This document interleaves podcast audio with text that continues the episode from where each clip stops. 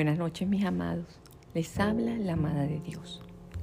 Hoy es 30 de agosto y tengo para hoy una reflexión que la titulo La última tentación de mi Señor Jesús. Esa la podemos encontrar en Marcos 14 del 35 al 36. Y dice así, yendo un poco más allá, se postró en tierra y empezó a orar, que de ser posible no tuviera él que pasar por aquella hora. Decía, Abba Padre, todo es posible para ti.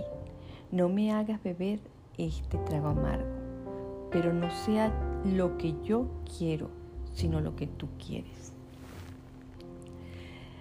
Es importante ver que en ese momento nuestro Señor Jesús estaba frente a él el huir cumplir con el mandato del Padre en obediencia. Vemos como Él estaba desesperado, sabía lo que le venía porque mi amado Dios nunca, nunca le escondió nada. Y Él cumplió el mandato del Señor. Él estuvo en obediencia allí, cumpliendo en el mandato del Señor. Y yo lo titulo La última tentación, porque el enemigo estaba ahí diciéndole, te vas a sacrificar por gente que ni conoce.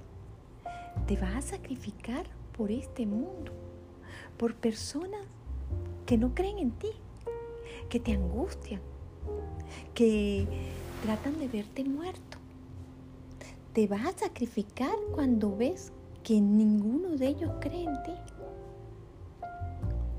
Pero él en su corazón ya sabía cuál era su rumbo cuál era su destino y el triunfo que él tenía en ese momento.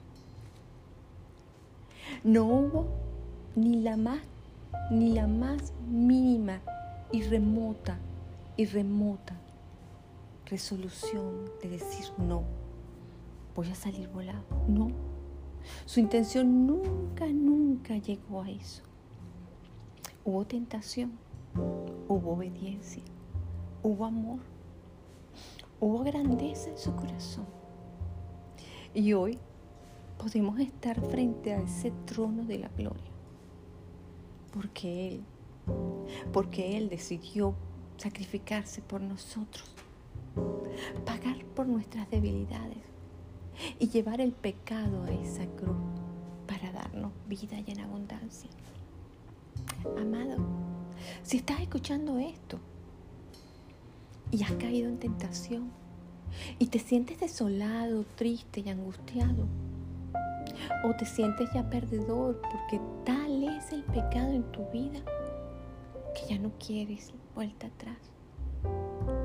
No dejes de mirar el corazón de Dios.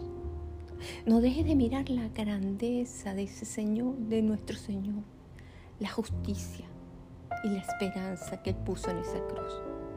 Simplemente dile, Señor Jesús, tú que moriste en esa cruz, tú que te sacrificaste por cada uno de nosotros y que hubo triunfo para ti porque al tercer día resucitaste y tienes la llave de la muerte.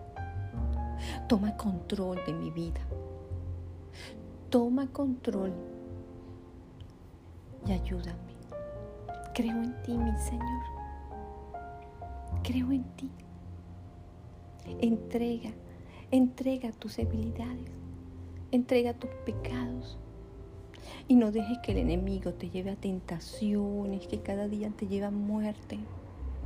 Hasta puede ser una muerte eterna. Es hermoso reflexionar sobre esto, amado.